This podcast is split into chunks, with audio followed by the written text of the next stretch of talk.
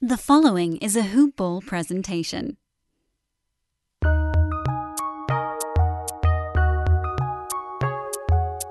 Welcome to the Fantasy NBA Today podcast.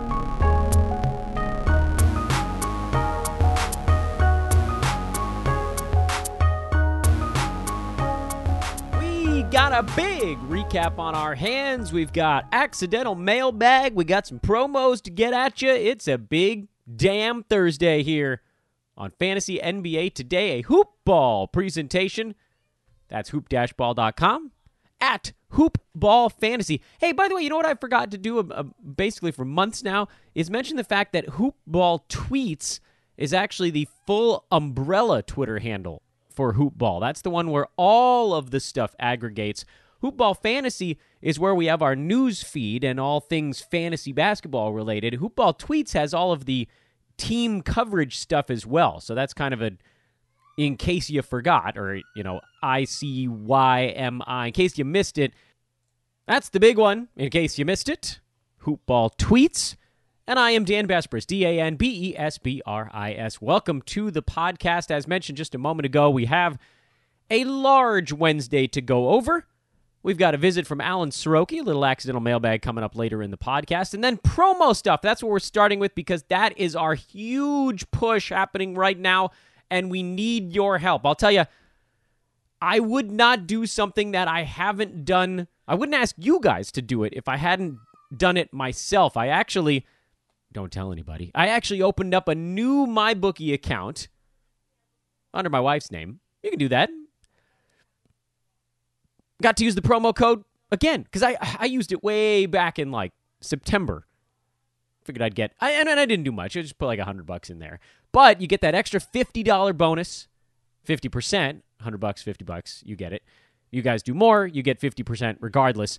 Make sure you use promo code today. That is so critically important. It actually asks you, and I, I, I, sort of followed my way through it this time just to make sure that I had all of the details right. So that way, when I tell you what's going on, I know that I'm repeating to you the correct stuff. So now I can tell you what it looks like. So you go to the website, you go to mybookie.ag, you click on the join button up at the top. And then it gives you a few options of what you want to do next. You fill out your information, and over on the right column, it actually asks you where you heard about mybookie.ag. You can actually fill out podcast is one of the choices of where. You can give the name of the show if you want. I did Fantasy NBA Today. And then there's a promo code. And it has one auto populate for you, but what you need to do is change it from that to the word today. T O D A Y. That's how they'll know that you need to get that 50% deposit bonus. It'll put that little treat in your cart. And so then when you decide how much you're depositing, it'll give you the option to activate that bonus. So that's the way it worked. I did that uh, again on under uh, my, my, wife's email account. So now eh, it's all right. I'll, I'll blow through that small bankroll in no time at all. And uh, hopefully we can grow it a little bit. But you get that going, do it with us. And uh, hopefully you guys can win some cash when you're following our, uh, our guys over at Hoopball Gaming. So let's do that together. MyBookie.ag. MyBookie.ag is the website. Promo code again is today. Just get yourself signed up. I mean, really, you can put in 50 bucks if you want. Doesn't have to be much. Put $5 on a game. We'll make it last forever. It's fun. Let's do it. Let's do a Wednesday recap here um, because it's a big one, and I want to whip through it a little bit. We'll pause on stuff that's more relevant, but there are obviously a lot of teams where we're not going to need to go into mega detail on them. Sacramento got blown out in Detroit. Couple of notes on this ball game actually. Marvin Bagley missed this one, but is expected to play in their next one. Okay, so this appeared to just be a rest game. That's good news. It wasn't presented that way initially, but then they later came out and kind of self-corrected. Kings were awful. They look horrible these days. They're uh, they're playing like one of the worst teams in the NBA and I, I feel like I was out on an island with my play of for the Kings to go under this year, and so I'll be going ahead and cashing that ticket most likely. I'm counting my blessings here. Uh, anything can happen the rest of the way, but they've lost six in a row, and they're totally falling apart at the seams. I mean, this is they can try to blame it on injury, but Vegas had the line for a reason, man. The reason is Luke Walton. He's a bad coach. If you don't give him five superstars. Anyway, Nemanja Bjelica rolling. He'll be fine. Sounds like Richaun Holmes is not that far away. We'll see if he and Marvin Bagley learn how to coexist at some point. It seems like someone's always hurt in that front court. Dewayne Dedmon got 31 minutes with no Bagley, though. Trade him, please. Trade him, please. For the Pistons, Reggie Jackson came back, scored 22 points in 19 minutes. No Andre Drummond. He was dealing with the resultant incredibly swollen mouth as a result of getting that tooth knocked out a couple days ago. So, did Christian Wood start? No, he didn't. Thon Maker started, had a double double with a couple of blocks. Wood came off the bench for 23 points, and of course, he's the guy that we're all all eyes focused on Christian Wood should Andre Drummond ever get moved, and I still don't know that he will, but you know, he's your stash guy. And then Sekou Doumbouya, he lost his starting job to Markieff Morris in this game. Markieff logged 26 minutes. He's been on the rise a little bit. I mean, we listen, we talked about him last week, and I mentioned he's the guy that came back and kind of blew up Bruce Brown's minutes. Now it seems like he's coming for the Rooks minutes. Not that surprising. You want to know why? You want to know why? The Pistons are the nine seed right now. They're two and a half games out of the eight spot of a falling Nets club. Brooklyn is completely falling apart at the seams. And the Pistons have won a couple. They're 5 and 5 their last 10. The Nets are 2 and 8. They've gained 3 games in the last couple weeks. That's huge. They're trying again. They're they're half game up on the Bulls, who are also trying. So suddenly the race for the 8 in the Eastern Conference is 3 teams deep instead of 1. It looked like it was going to be 8 spots and then everybody else in the East. And now it might very well be someone. So here's the thing with Detroit there's. This also puts a little bit of a note on do they keep Andre Drummond to just make one last push? I mean, they're obviously not going to do anything if they get to the playoffs, just get smoked by the Bucks in the first round. But there's something to that. Just getting there, having some playoff games, having a little fun. So I wouldn't, and I'm not putting all of my eggs in the they're going to tank their way out and all the young guys are going to get to play immediately basket. I don't know that that's a given. What is Reggie Jackson's role in all of this going forward? I honestly don't know. I think he and Derrick Rose are going to coexist to some degree. I don't think they're going to be trading off necessarily with all the point guard minutes. Rose played 30, Reggie Jackson played 19, so there was a little bit more there than point guard, although it wasn't that far off but there's too much in terms of ability between those two guys to where they can only use one and not the other. I'm a little concerned about the Detroit young guys, to be totally honest with you here. Now that they're trying to make this weird cockamamie push towards a playoff spot, it seems like Doumbouya is going to take a little bit of a back seat.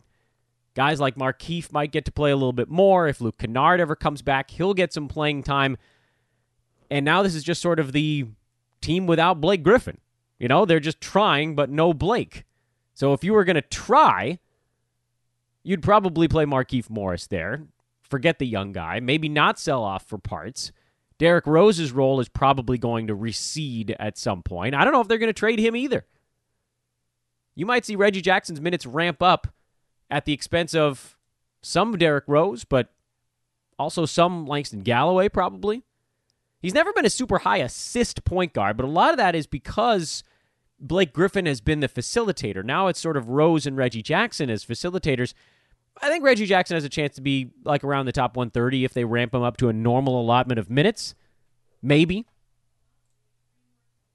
But we'll have to wait and see on that. And he's never really been a guy that's overwhelmed with his fantasy play, even when he's been on the floor. He's going to get picked up in a lot of spots because he burst out with 22 that feels like there will be kind of the resultant fade in one of these games when the adrenaline wears off. But, you know, he may get himself a normal point guard a lot. And look at a couple of years ago with him and, you know, sort of in that, you know, 14, 15 points. I don't know, four and a half assists, something like that. But no steals, no blocks, low field goal percent, decent foul shooter, but not on particularly high volume. It's going to be a need for kind of a low impact point guard guy. Maybe even better in points leagues. Anyway, wanted to pause on Detroit because I thought they were kind of an interesting team right now. Oklahoma City, Orlando, no Steven Adams. Nerlens Noel came back, so he's rock solid, especially while he's starting. And for Orlando, Vooch, he's been coming on these days. Terrence Ross has also been coming on these days. But overall, honestly, they've been okay. Oklahoma City's just shown themselves to be a pretty good team. No, nothing of note in this ball game. Philly lost Josh Richardson to a hamstring strain four minutes into the ball game, so that was a bit of a pisser. Does Matisse Thybulle now play enough to be fully fantasy relevant? At some point, he's going to have to start taking some shots, and he did take 12 in this one. Or is it going to be more Furkan Korkmaz to space the floor? That might end up being the case. For Toronto, we're constantly trying to figure out whether or not Freddie VanVleet, his minutes and usage is going to knock a bunch of guys off the the situation. Now, Patrick McCaw got hurt very early in this game, and OG Anunoby stunk in this game, and so that was a little bit of a help. I don't know if that's going to be the case every ball game. We don't really know if McCaw's going to play in the next one. Facial things, they these guys tend to come back pretty quickly. OG might have a good ball game in the next one, but in this one at least, Serge Ibaka logged 27 minutes. Marc Gasol, 25. If each of those guys is in the mid 20s, they're each going to be fine. And then Norman Powell still got his 28, so he feels like a dude that really might hold on to value the rest of the way.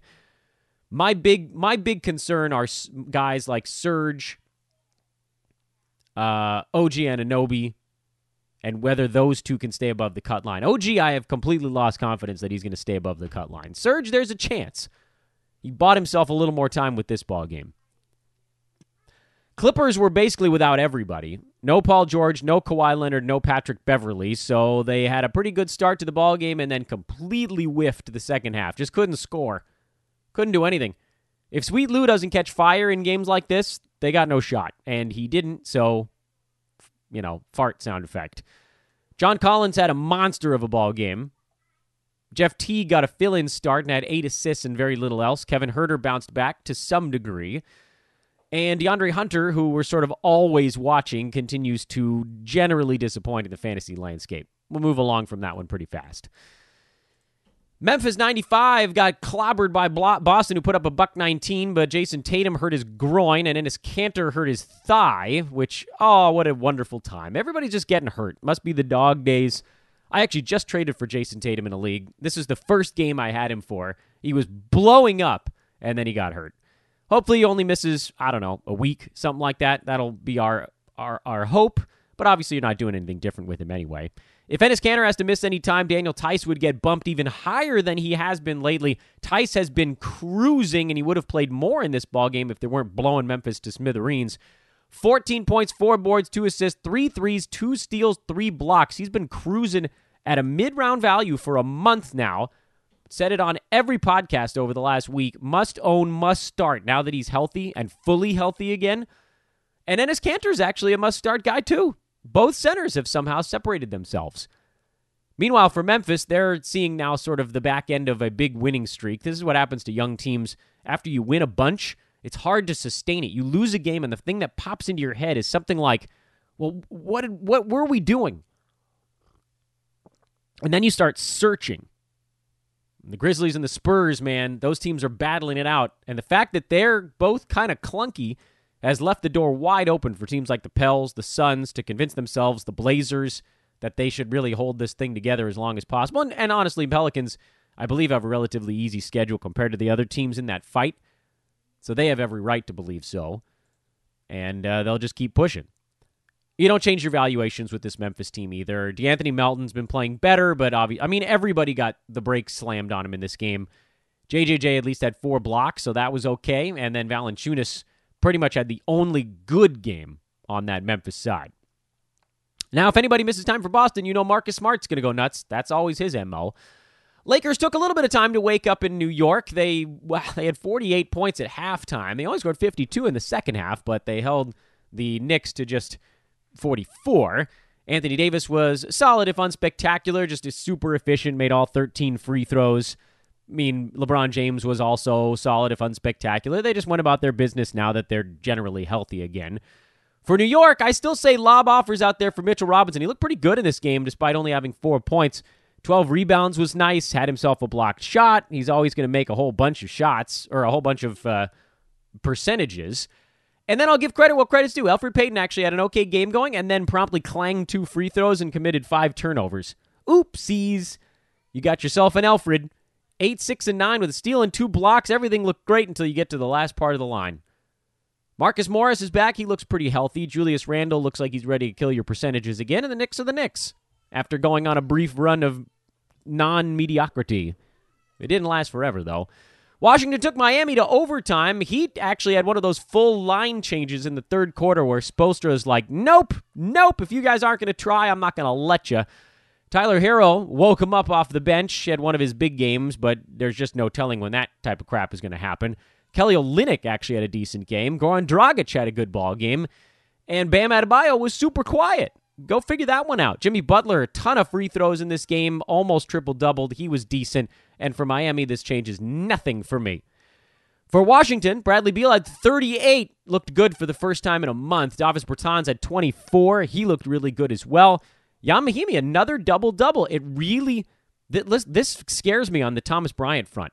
He only played 16 and a half minutes in this game.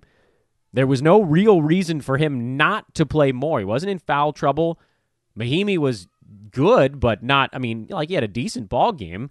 I think they're just going to go real light on Bryant until he is 100% healthy and convinces them that he's good to go. You can't really convince me that Ian Mahinmi is going to be this good most nights, but it has been a couple decent ones in a row. And if you are big man stat hunting, I guess he can be on your radar at this point.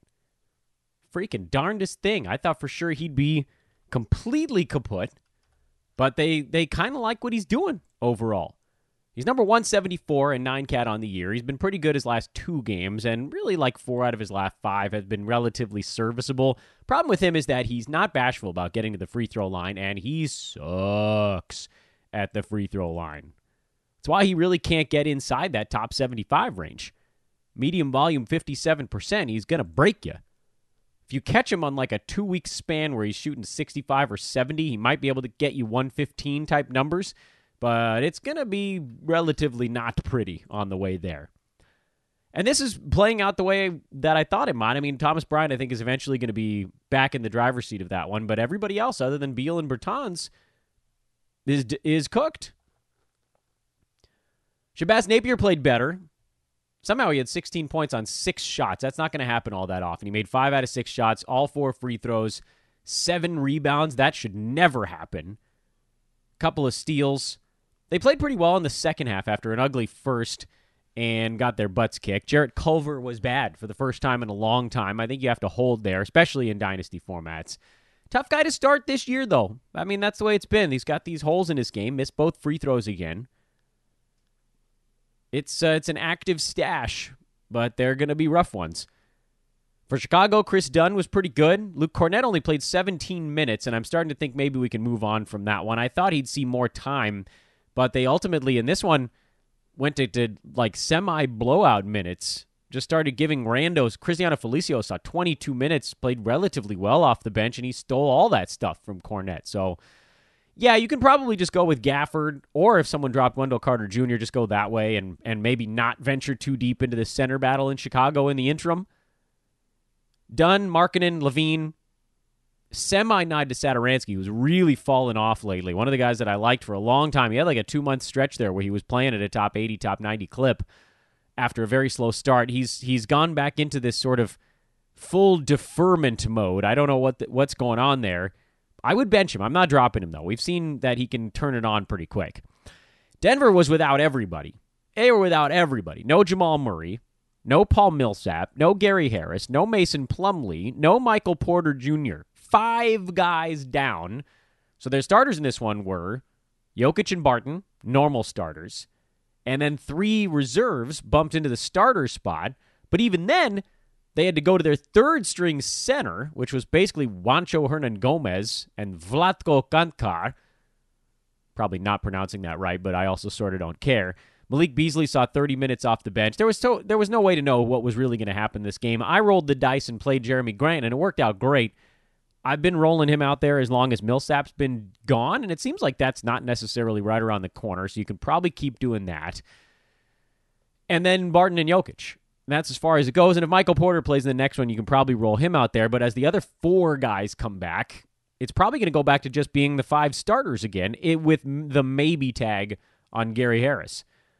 Meanwhile, on the Houston side, PJ Tucker actually had a de- decent ball game. Eight points, nine boards, four assists, a steal, and a couple of threes. His best game he's had in a while.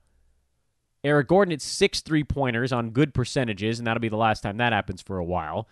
James Harden took a back seat to Russell Westbrook in this one. And for Houston, they just got a pastry matchup against a Denver team that normally would be quite good, but they're just banged up, beyond banged up right now. And as a result, they've fallen into fourth in the Western Conference. That grouping behind the Lakers, Jazz, Clippers, Nuggets, they're all separated by a half game right now. Clippers lost, Nuggets lost, Jazz won again. I thought Utah would really make a hard push this year. You guys remember that was one of my over bets that I thought was dead early on, but they've been crushing lately. Indiana rolled into Phoenix and just manhandled the Suns, and everybody did the stuff that they're supposed to do. Domantas Sabonis got a bunch of points and rebounds. TJ Warren scored a bunch of points efficiently. Miles Turner blocked four shots, had a three pointer, and almost had a double double. Malcolm Brogdon hurt himself, and so TJ McConnell, excuse me, slipped in there and had himself a double double. I'm surprised they don't give him more minutes than Aaron Holiday. I, I don't. I'm not seeing the Aaron Holiday thing yet. Maybe he gets there. To me, he seems like a, a little bit of a fish out of water running the point. I'm not. I'm not. I mean, he he feels more like a scoring guard in a point guard's body, and that's really not what they need at the point. For Phoenix, they just were terrible. Kelly Oubre survived the night, sort of bad shooting game, but his other stuff was okay. DeAndre Ayton almost survived the night, and that was really it. Devin Booker hit all six of his free throws. That's that's the upshot there. Throw this one in the garbage can; they'll be better the next time around. I said it on the podcast. I was very strongly considering a wager on the Spurs, and I ended up making you know me, I bet extremely infrequently. I'm a pick and choose guy. Our, our other dudes, our other our guys over at Hoopball Gaming, they break down college hoops, NBA, hockey, football, college and pro. I mean, so they got all sorts of stuff going on. For me, I'm an NBA guy, and it's a pick and choose. And this Spurs game with Zion coming back, this is like the one I circled on my calendar weeks ago. I'm betting the Spurs as long as there's no weird stuff going on on San Antonio's side, and there wasn't. I loved everything about this wager. Spurs win it outright as a four point underdog. Thought about betting a money line, didn't because I didn't have the stones for it. But I put a decent chunk on this ball game, and so I feel, whew, that's sweating it out, man. Betting on a ball game. This is why you bet when. Telling you, man, bet within your means. I went a little bit outside of my means on this game, and thankfully it worked out. Couple of notes from a fantasy standpoint. Lamarcus Aldridge, this is a game that pushes him back up in the rankings a little bit even at the top of the charts, you need a big game every once in a while to offset the kind of quiet, decent ones. 7 out of 8 free throws, 12 out of 20 shooting, a 3 ball, 2 blocks, 32 14. Love it. Jakob Poeltl settled in nicely as a shot blocking specialist, and Derrick White lately has actually pulled in front of DeJounte Murray with another nice ball game 12, 4, and 7, a steal and a three pointer. Missed a free throw, which is a little bit unusual for him. I picked him up in one league yesterday and I'm strongly considering adding in a couple other formats. He's not a points league guy. He's very much an efficiency dude, so that type of stuff doesn't really creep in as incredibly relevant. But in terms of, you know, do you need a guy that's going to get you four ish assists without killing your percentages? He's a pretty good option in that department. Think about it. He looks like he's starting to come on. I don't know if this is by design, if he's getting, if they're starting to open things up a little bit. Are they dialing back wanks like like Bryn Forbes. It was just like he was exclusively there for floor spacing. Derrick White defensively is so far above what those floor spacers are doing that you feel like they I mean all season we've been saying at some point they got to just let these guys play. So we're getting there now. This is maybe the corner being turned on this being a four fantasy player team instead of 3. New Orleans has too many guys back now. We knew this was going to happen at some point. Zion was extremely quiet for three quarters and then went completely bonkers in the fourth. He scored, I believe, 17 points in the fourth quarter, got hot from three land, missed a few free throws, committed five turnovers, and almost brought his team back to a victory. Derrick Favors saw 22 minutes in this game. Some of that was at the expense of Zion, but I mean, Jaxson Hayes still played 16, so if they really want Favors to ramp back up another four or five, they could take it away from Hayes pretty easily. And for Zion, he's going to move up from 18 minutes a game, and they're going to bump people around I think they know they need Derrick Favors. He closed this game for a reason, and that's def- that's the defense. Josh Hart cooked. JJ Redick cooked. Ingram big hit in Zion's first game back. That's this is the this is the precursor. He's going to take a hit. Hopefully not that big of one. Uh, Lonzo played well. I'm curious to see if he can kind of stick it out because Jrue Holiday was playing off ball and he was extremely quiet in this game. But I'm thinking that you got Jrue, Ingram, Zion, Favors, and maybe Lonzo Ball. That's your maybe. Utah beat the pants off Golden State in the late one. You can generally throw this game out also, although, I mean, to some degree you can't because the Warriors are so bad they're not trustworthy some ball games. I'm almost jumping on the just dump them all bandwagon at this point. Because I was sort of on that for a while, and then I was like, well, maybe maybe Damion Lee, maybe Willie Cauley, maybe Omari Spellman, maybe Alec Burks, who's actually been okay. D'Lo, he was all right in this game actually. Draymond, ugh, this team is bad, man. They're real bad. You go up against a formidable opponent like Utah, you just you come up looking worse. But if I put the ugliness of this game and all of their games aside, Burks still deserves to be started. Green and D'Lo, when they're playing, deserve to be started. The question marks now are guys like Lee, Willie Cauley Stein, who got the start and was so horrible that they just couldn't even play him more than 14 minutes. Omari Spellman got 15. Marquese Chriss got ejected after 18. They're all split in the center bucket now, and the whole thing's gone to plaid. I don't know that you have to hold any of those guys. Rudy Gobert, very good. Donovan Mitchell, good. Bojan Bogdanovic, good. Joe Ingles, solid, 11 and 8. Jordan Clarkson had 10 off the bench. Mike Conley had 8 off the bench in 18 and a half minutes. I do think they're just going to slowly bring him along here. A couple of 18 minute games. You'll probably see him hit around 20, maybe 21 in the next one. It's going to be a ramp up.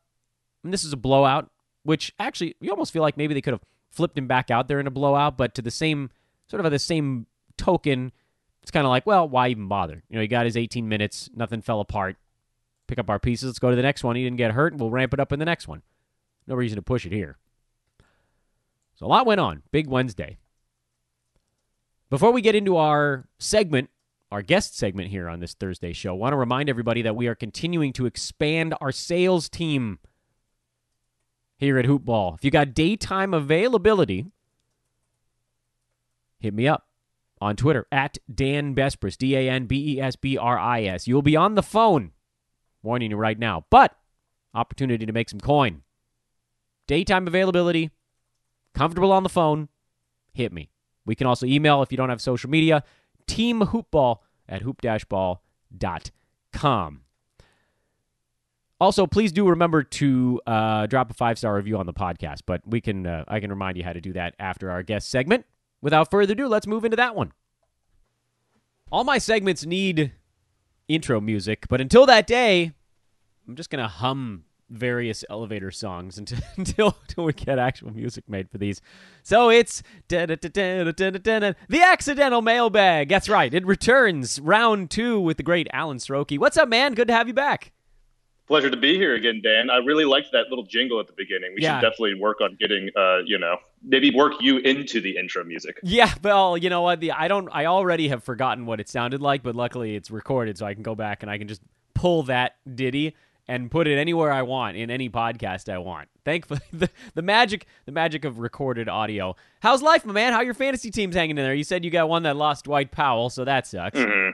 Yeah, yeah. That team is thankfully doing pretty well. Uh, I've been making quite a comeback over the last month, and I'm looking like I'm going to be pretty good in the postseason. It's a head-to-head league, and then I've got a, a roto league that is not not too great right now. Um, I believe it's one that we're in together.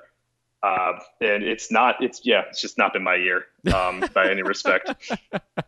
Um, yeah, I've been, you know, I got so many Chris Pauls and Lamarcus Aldridges. My teams are doing generally okay, so I can't complain too much. I got to tell you, man, before we even get into the accidental mailbag, first, you can follow Alan on Twitter at Alan Srochi, A L A N. The last name is spelled S R O C H I. S R O C H I, the spelling on the last name. He's a writer here at Hoopball. He's a podcaster here at Hoopball. And he's a guest on Fantasy NBA Today, who's about to tell us what's buzzing in the NBA Twitter sphere and Hoopball forums. But before we get into that, you've started doing some kind of big picture takeaway stuff on Twitter. I really, I just wanted to give you some props. I really like it. It's a way to sort of kind of hone in on the the the big ticket items, the things that are moving the needle, especially with guys that are moving around near the edge of the free agent list. Those guys that might be able to make an impact on your team. So, uh, kudos, my man. I think people should.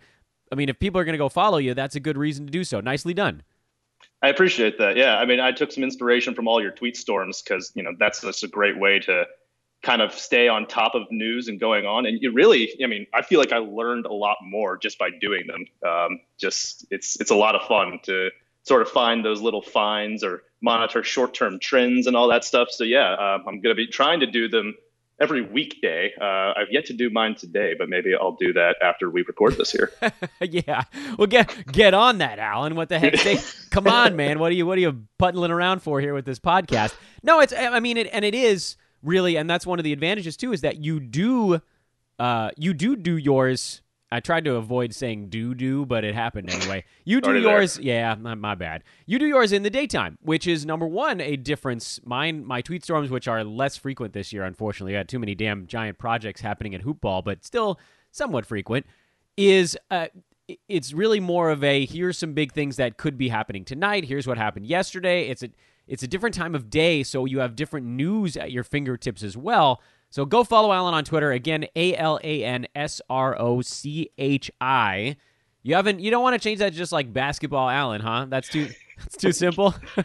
no, I, I, mean, yeah, I, Hollywood made a lot more sense. I made this back when I was in high school. Oh my I god! Figured, well, I may as well get the Alan Srochi handle before someone else comes and takes it. So. yeah, all, how many Alan Srochis are there out there? I I would be surprised if there was one more than, my, uh, I than myself. I hope there's one other one with a with a really um, kind of uh, dirty looking mustache, like evil Alan Srochi. so if you two ever, you know, like he's been slowly plotting your demise for the last thirty some odd years or whatever. that's Alan Stro- Alan Srochi underscore one. Very yeah, that's upset that's that right. I took his turf there. he's out there, man, and he's coming for you. That's fine. I'm sure Dan Besbris underscore one is equally annoyed with me. Um, all right, let's let's talk accidental mailbag. A brief uh, intro here before we dive into it. This is basically it's not a mailbag episode. We didn't we didn't take questions for it, but Alan's got his finger on the pulse. He's in the hoopball forums. He's on Twitter, and this is effectively things that we decided were mailbag questions, even though they weren't intended to be, because they're just happening a lot. They're just stuff people want to know about right now. And with that, I give you the floor. Where are we starting? What's the first thing that someone didn't mail but ended up in your mailbox anyway? So this one's kind of a, a amalgam of things here. This is uh, Al Horford versus Eric Bledsoe. I've seen, I've gotten a lot of questions on Twitter about trades, either moving off of or acquiring both of those two, and I even found both on Twitter and in the Hoopball forums a question that involved trading one for the other. Um, this was you know, the Twitter one from the Grog Monster and uh, Swish Five on the Hoopball forums. They both posed a question: Would you trade Eric Bledsoe for Al Horford? And you know, I went into some of the stats for these two, and on the year, Horford's been the better player overall. But over the last month, they've actually been pretty much in the same ballpark. Eric Bledsoe, number 89 in nine cat, while Horford has been 91 in nine cat. So I, I, thought that it'd be interesting to explore maybe why these two, and, and for the record, th- that's both pretty low for those two, considering where they are on the season. I think Horford on the year is 59 overall, while Bledsoe is 79. So I guess the question here is why are these two slumping? And which of the two would you rather have? I believe both posters wanted to trade Bledsoe for Horford. Hmm. So where do you stand? I'll I'll I'll put you back in the hot seat. Where do you stand on this one? Honestly, I'm kind of an Al Horford guy, mostly because of the uh, his stat set's pretty cool for his position. I like the assists, obviously, and he's definitely he's been prone to helping you out in both defensive stat categories. And he gets you with the threes too. That makes him, you know, one of those rare fantasy players that's capable of doing all three of those things. So he's kind of my guy, and I think that he there's a greater need for him in Philadelphia and also with Bledsoe, you know, I think, and part of the reason why I think he's slumping is because you know Milwaukee's got a fantasy problem in that they blow people out all the time. all the you, time, all, all the, the, damn time. time. It's there's like if they had a close game with Boston. And that's pretty much it. I mean, if you look at this team's last, just to by the way to highlight the point you're making because it is so uh, so intensely right. Their recent games, uh, they beat Chicago by 13, but that one was actually much farther apart for a while. They beat Brooklyn by 20, Boston by 5. That was a close one. Knicks by 26, Blazers by 21, Kings by 21. I mean, you might as well just pick a number and stick with it, I guess. Warriors, that was the game where they sort of snoozed their way through and actually was somewhat competitive. Lost in a blowout at San Antonio. So even when it should be competitive, it went the other direction. That was part of a home and home with the Spurs. Uh, Minnesota, they had a tight one. They beat Chicago by 21 again before that. So, yeah, just looking at their last dozen games, three times I listed a 21 point win, and that wasn't even the biggest of the bunch. They're, his minutes are very low as a result. Is that the direction this was going? Yeah, I mean, on the season, Bledsoe's only averaging 26 a game, and over his last month, it's even less. It's 24. So he's basically playing half a ball game, and he's still, you know, top 100 value. So he, you know, he still know he's capable. But yeah, there's just no need to run him out there for the extra minutes necessary to get him to kind of the area that people were hoping he'd be this year. Yeah, it's the lowest minutes per game for Bledsoe since 2012-13 when he was Chris Paul's backup in LA with the Clippers. That's that's how far back you got to go. Even last year in Milwaukee, they tried to keep his minutes down to keep his body fresh, but at least he was at 29. I don't think people realize what a 10 to 15% bump in stats actually means for a guy. Doesn't a 10 or 15% bump for him actually put him basically right where he was last year? Probably, yeah. I mean, you just look at like the numbers on the last month, just for reference, it's 14 points a game, only uh, 3.7 rebounds, three and a half assists, not uh, 0.9 steals. Like all of those things could get him. I don't know if you add 15% on that, you're looking at a guy who's getting you close to four and five, four rebounds, five assists, maybe closer to 15, 16 points, steal 1.2 in that area, and that could be a top 60 player. By the way, would you like to know what his line was from last year when he was around top 40 something? What was that? 16, four and a half, and five and a half. Well, there you go. That's, yeah. that's it right there. So how, how's that yeah, for how's that for fun math? I, I I think I might watch too many fantasy box scores. That it's, might it's con- it's, con- it's conceivable. So then, yeah. do we think his minutes will change at all? Twenty six feels, and even and twenty four. Obviously, there was you know coming back from injury, kind of at the front end of that. But even over the last couple of weeks, these blowouts, his rotation minutes are more. I think in the traditional sense, like he plays the beginning and end of each half. So, mm-hmm. you know, he'll get his 14 and a half first half minutes, but a lot of times he'll only get the opening seven minutes of the second half. And that's why you're seeing a lot of games where he's sitting right around 21 minutes lately when it's not a crazy blowout. Yeah. Yeah. It's so, you know, I don't know. I don't know if there's really a way to game for that, you know, because it's not like the Bucks are going to start letting teams into games going forward. And I don't really know what their like the strength of schedule looks like for the rest of the year. Uh, I didn't look that one up, but they're they're, in, they're in the East, so it's not much. yeah, I mean it's still a cakewalk. You're probably going to see, you know, you're going to see three of the five worst teams in the league every single uh, a lot more frequently. So yeah, it's a tough one to gauge, but you know, when he does get to the 30 minute threshold, he's great. I mean, and he's he's been on one of my teams this year, and I've seen that. And he had a pretty hot stretch for a couple of weeks where I guess the Bucks weren't blowing teams out, where he was putting top 30 value. So he's very very hilly, up and down. So for that reason, because of the hills, because of the fact the Bucks don't seem like they're going to let people back into a ball game, that's pushing you to the Al Horford side. Mm-hmm. And also, I feel like Horford's stuff. You know, part of the reason he's been struggling is you know, he, he's shooting 43, 42% over his last month of games. And a lot of that's come without Embiid. So he's definitely been a more focal point of the offense. But, you know, he's been a different, he, he's been shooting far more three pointers this year than at any point of his career because he, I don't think he's ever been on a team with less perimeter talent than the, than the current one with the Sixers. There's not a lot of three point shooting here. He's among their best options for that. Yeah. And as a result, he's shooting more threes, his worst three point uh, percentage of his career, his worst field goal percentage of his career. And, you know, when he's really not hitting shots, he's basically putting up guard shooting percentages. Yeah, it's pretty weird. I mean, he's he's a guy that has outside of basically one season been 49% to about 55 or 56% from the field for what's been a now a 12 13 year NBA career and this season he's at 45. Some of that is the extra three-pointer, but I don't feel like I can blame it all on that. Uh, his mm-hmm. his looks elsewhere haven't been dropping either. I mean, so does that mean? I guess this is the analysis part of the proceedings. We've we've isolated the problems. We're halfway into the year now. You know, we're we're past the fifty percent mark.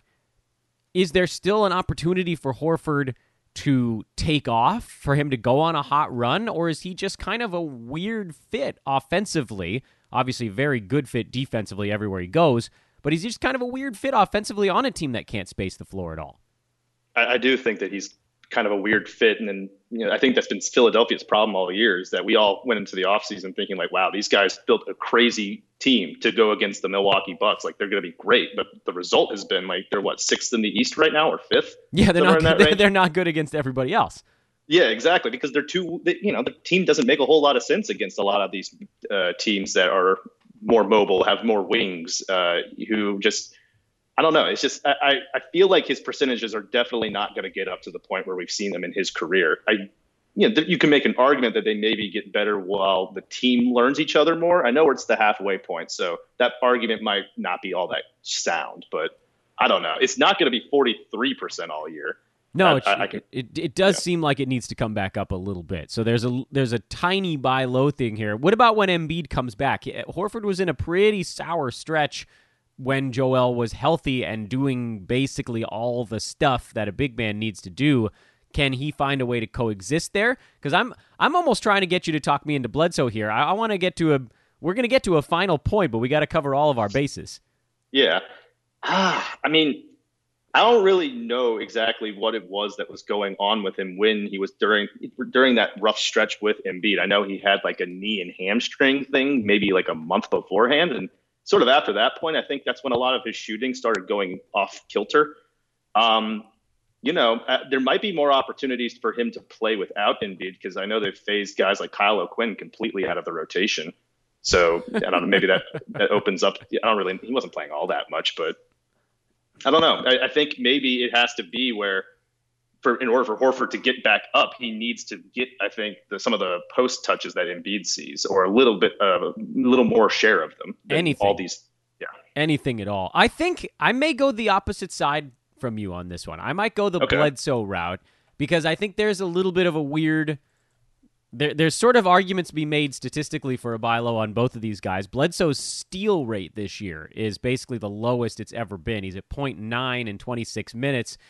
Um, even in Phoenix when he was playing uh, in the 20s of minutes early that season before the barbershop incident. And, you know, even with the Clippers, you go way back to the beginning of his career, there was never really a time where he was sitting on a on a, a steal per 36 number as low as what he's at this year. This year it's like about one and a half per 36.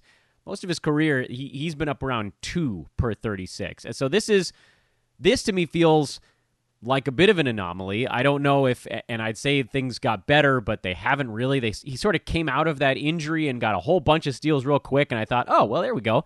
And then they've they've dissipated a tiny bit again here lately. Only has one steal over his last five games combined, but at the same time, he's a guy where he sort of knows where he belongs in this team's offense. Um, there's nothing that's coming to take his job. There isn't some other guy playing his position that's forcing him off his normal spot, which actually was the case last year when Malcolm Brogdon was around.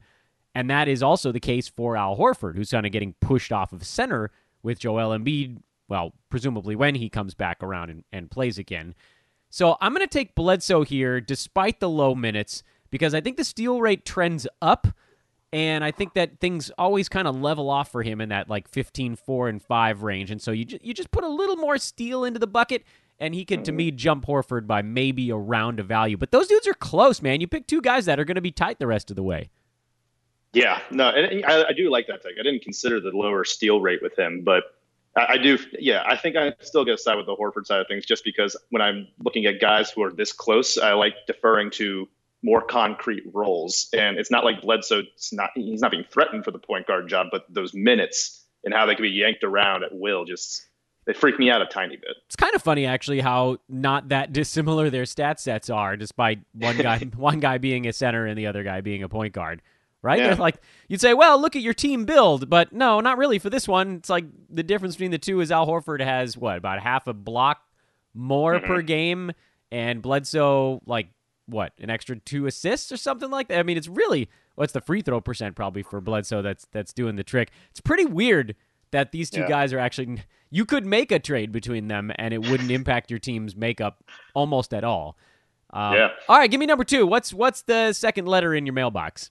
So this one's kind of funny because I'm pretty sure on the last spot that I did with you, we started off with like a, with a hypothetical trade, and then we moved on to talking about an injured guy and what do you do with him. That of course was Zion, who's making his debut. Well, I guess he's making he's made his debut Wednesday. So this other guy though, who we're a week away from seeing, Victor Oladipo. Mm. He, I've seen multiple posts on the hoopball forums regarding Oladipo, both like, should I trade him? Should I trade for him?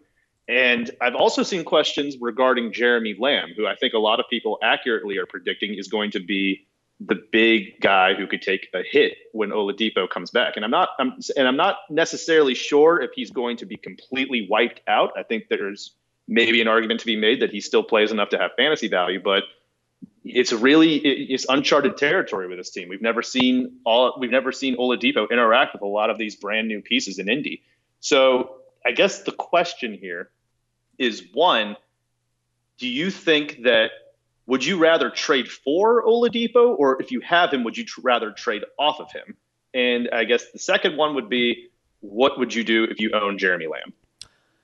I'll answer this one first since I made you take the lead on the last question, and it feels right. it feels only fair that I have to ram my face into a brick wall on the Oladipo question. Um, I this is this is a tough one. So I know. I think here's here's the mental hurdle you have to try to get over. If I've held him this long, which now is all the the end of October through November, that's month 1, December, January. You've held him for 3 months now of NBA basketball, which is redundant as hell, but I did it anyway. You've held him for 3 months. I needed to say National Association of Basketball if I wanted to do that right. It's really hard mentally to say okay, well, he's about to play. I'm going to trade him now.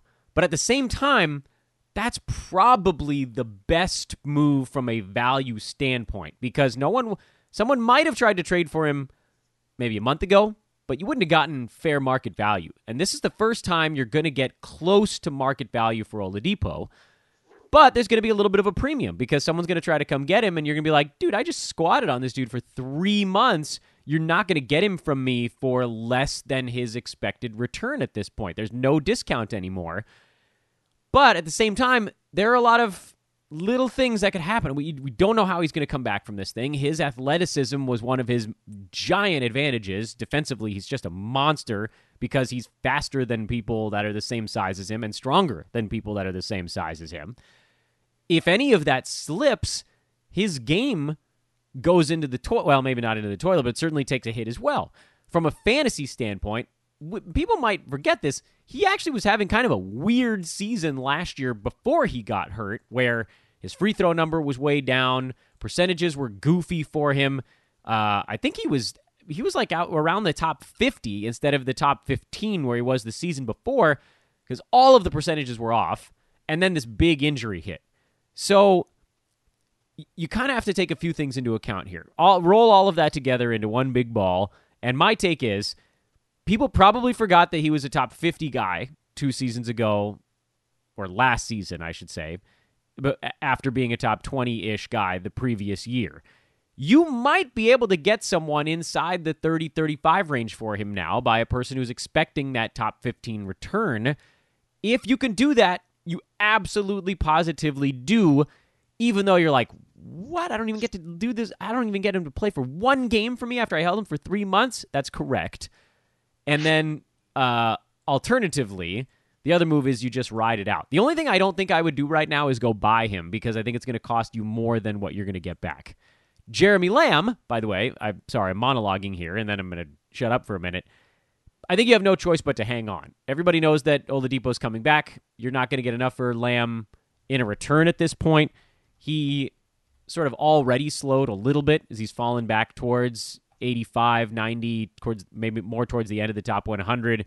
TJ Warren has actually been the guy that's kind of moved out in front with a slightly safer role anyway. I think you're probably stuck just riding it out with Lamb unless you want to make a move for someone in that that 105 to 115 range who you think might be able to move up a little bit in the second half, like maybe a PJ Washington, or maybe you're not afraid of Joe Ingles, or if you like what Daniel Theis or Marc Gasol is doing lately, maybe you could pry those dudes free but I'm not sure that you could anyway. And now, with that, Alan, I stop talking. You have the floor. Feel free to go as long as you want because I'm tired. I'm yeah. Take a breather there. I because uh, I agree with you. I'm going to reinforce a few points uh, uh, that you just made there. Like you were you're right about Oladipo last year. He was top. I think he was 53 and nine cat as it turned out after 36 games, and his percentages were way out of whack.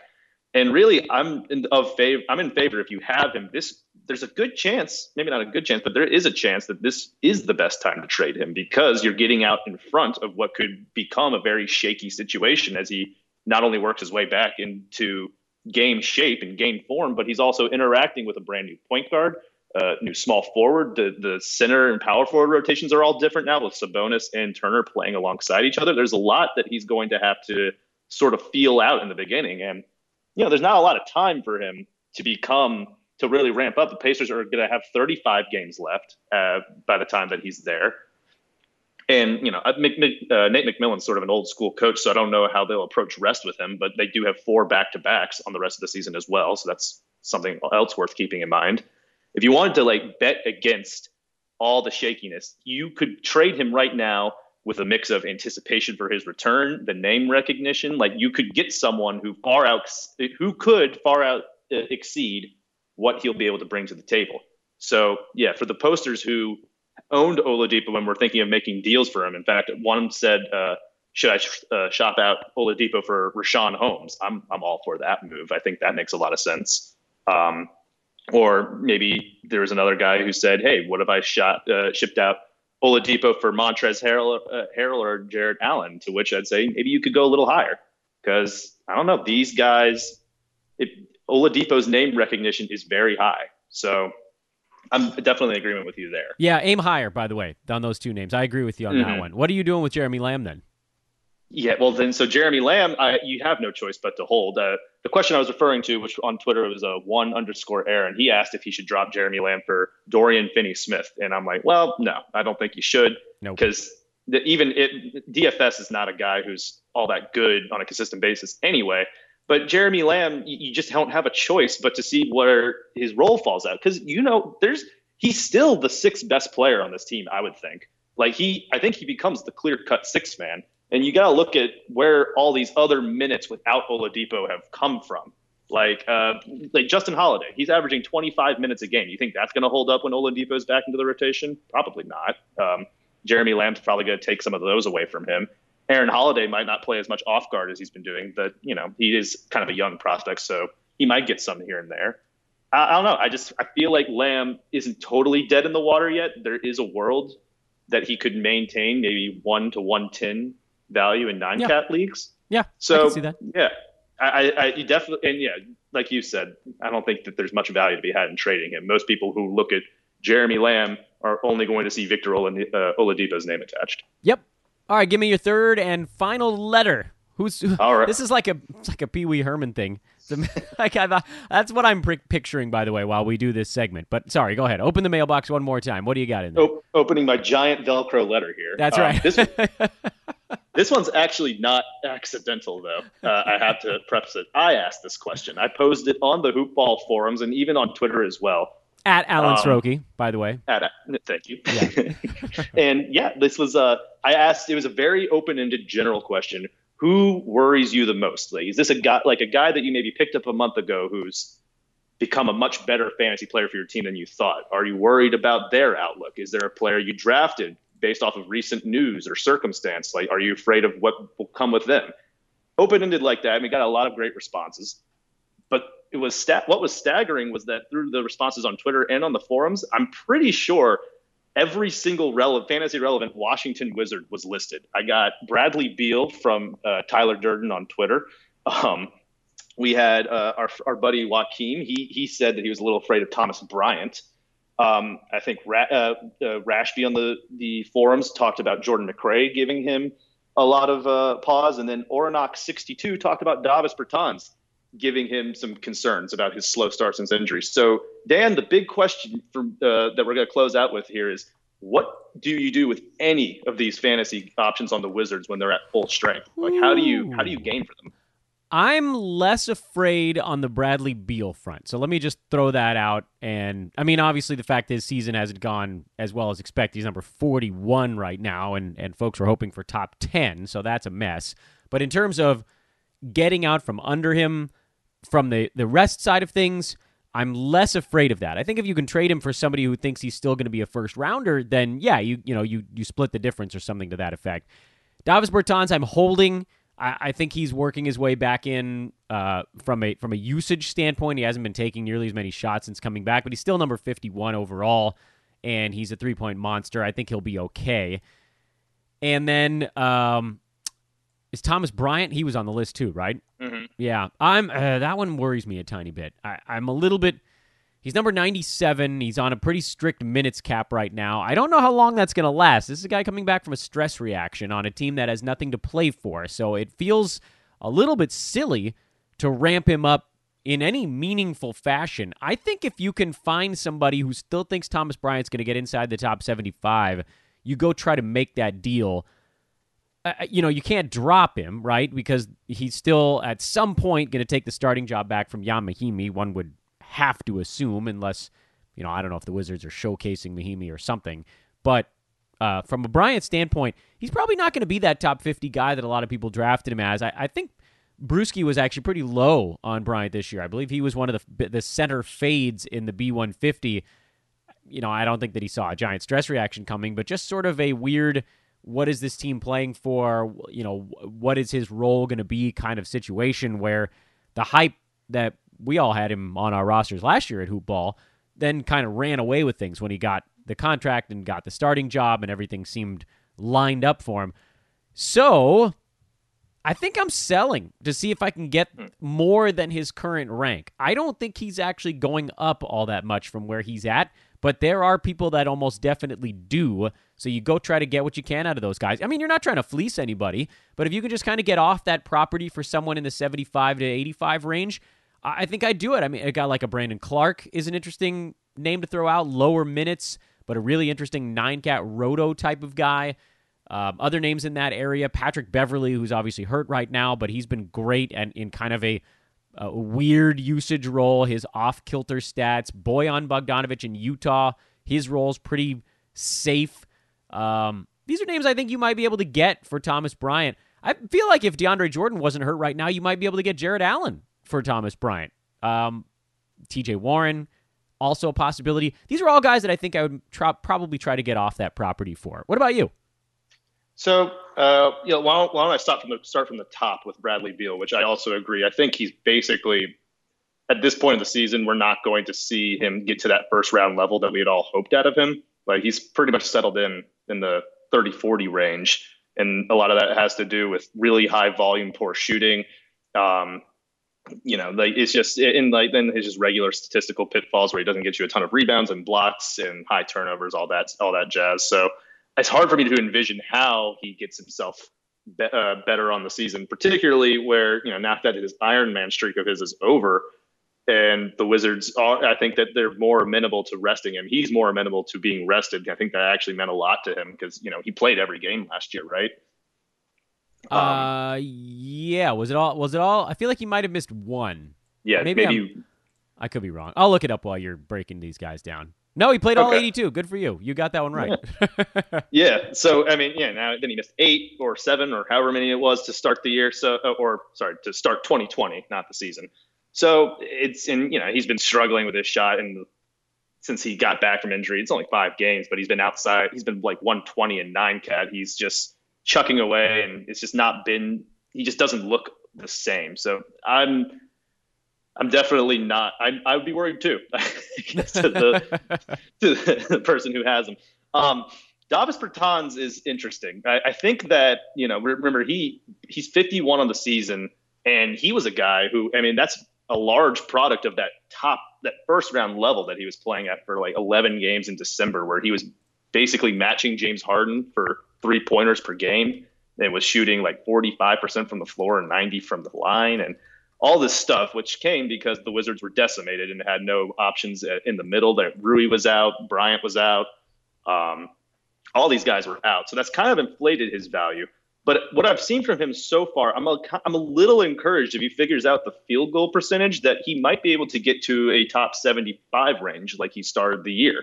Uh, before that hot stretch of his in his first 17 games, he was literally 75 in nine cat, and he was doing it pretty much like the stats that in his five games returned uh, from injury compared to those are very similar. The only difference is that he's shooting 34% since returning, so that's obviously going to come back up. Uh, if that field goal percentage settles in closer to the 45 to maybe 43 range, then he could be a guy who gives you top 80 value. So he's a guy I'm trying to buy on and holding. Yeah, I'm, I'm definitely holding him, but I'm, I'm, I'm just see if I can try and snag him, put him on my team because I don't see any reason why he's just going to stop shooting in this offense. Nope. And then, yeah. And then for the Thomas Bryant thing, I think uh, you make a good point about the stress reaction. That might be the th- and like not wanting to play him, but I think I'm a little more optimistic that he finds a way to just play cons- as long as his health permits. I really don't see a reason why the Wizards shouldn't play him. He's still a young guy. He's still worth building around and helping, you know, develop his game some. He's just uh, like I, am kind of encouraged that he could be like a 65 to 75 guy uh, type of player if he is healthy and he does play his regular minute share. It's not been encouraging so far, but I don't know. I don't see Ian Mahinmi or uh, Anj Osnex Pasiknex. uh, You're proud of me for that one? I think I got it. Almost. Yeah, that was that that was dynamic, man. That was dynamic.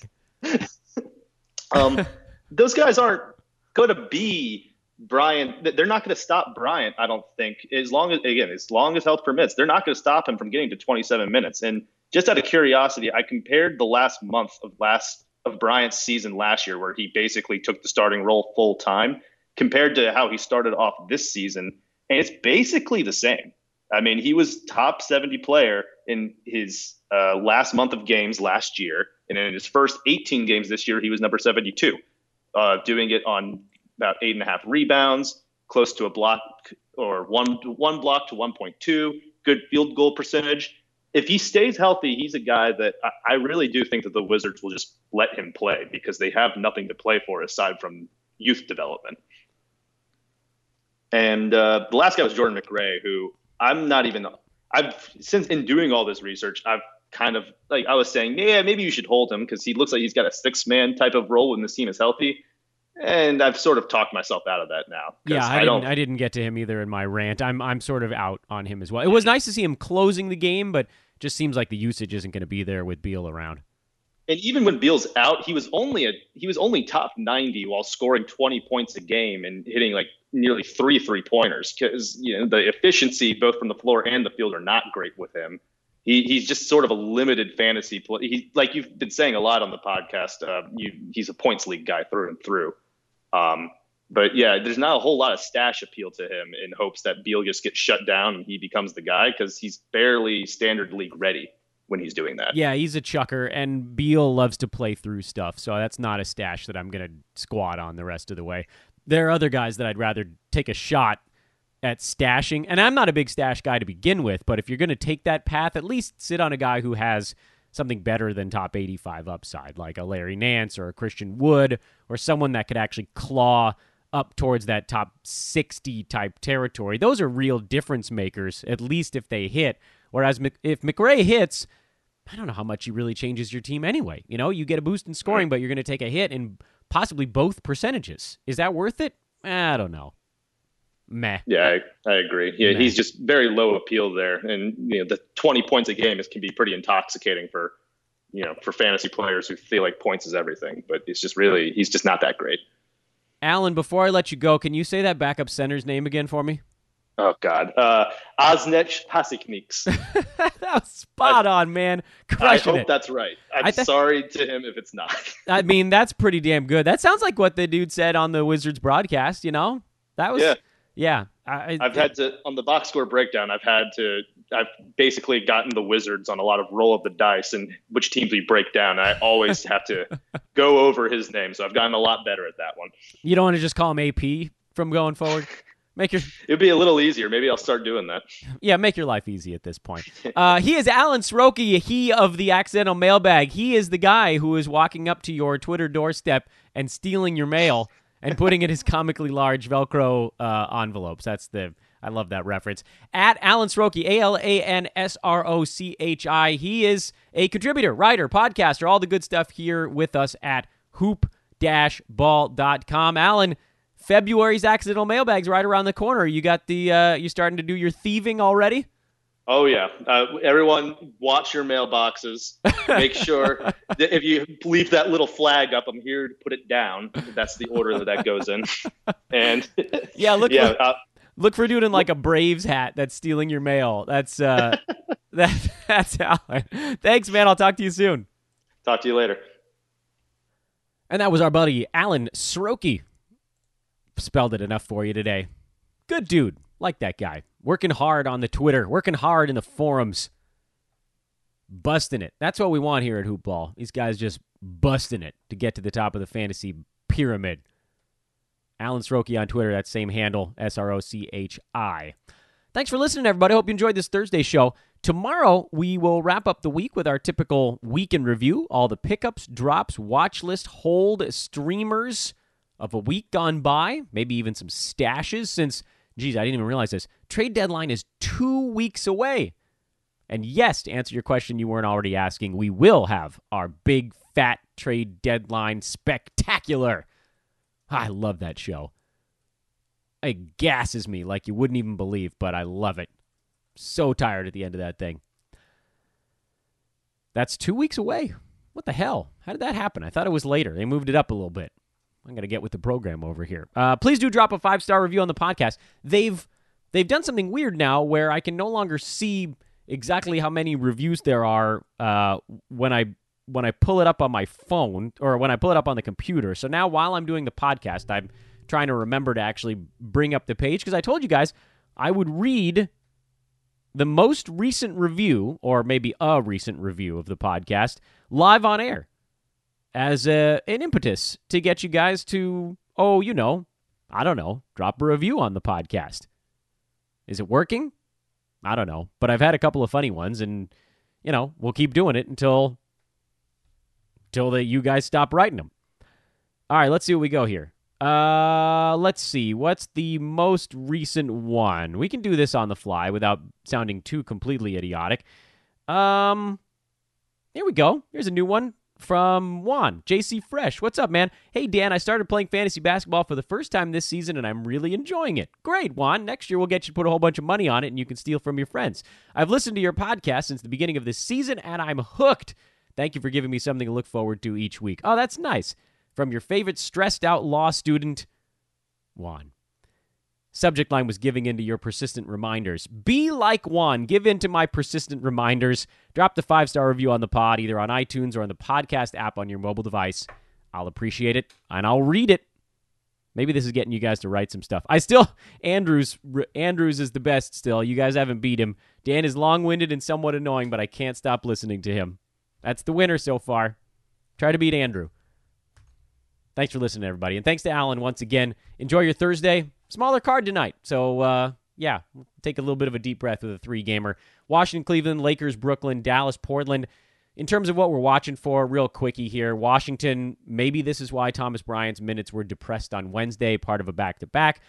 Cleveland, Larry Nance is the guy to watch. Uh, Brooklyn, the health of DeAndre Jordan. Dallas, who fills in for Dwight Powell here in round one. And Trevor Ariza in Portland. So there are a few fantasy angles that we'll be watching here on this Thursday night. We will assess them tomorrow morning. I hope you'll join us. This Fantasy NBA Today, a hoopball presentation, also brought to you by our pals at mybookie.ag. Go sign up. Promo code today, toodaloo.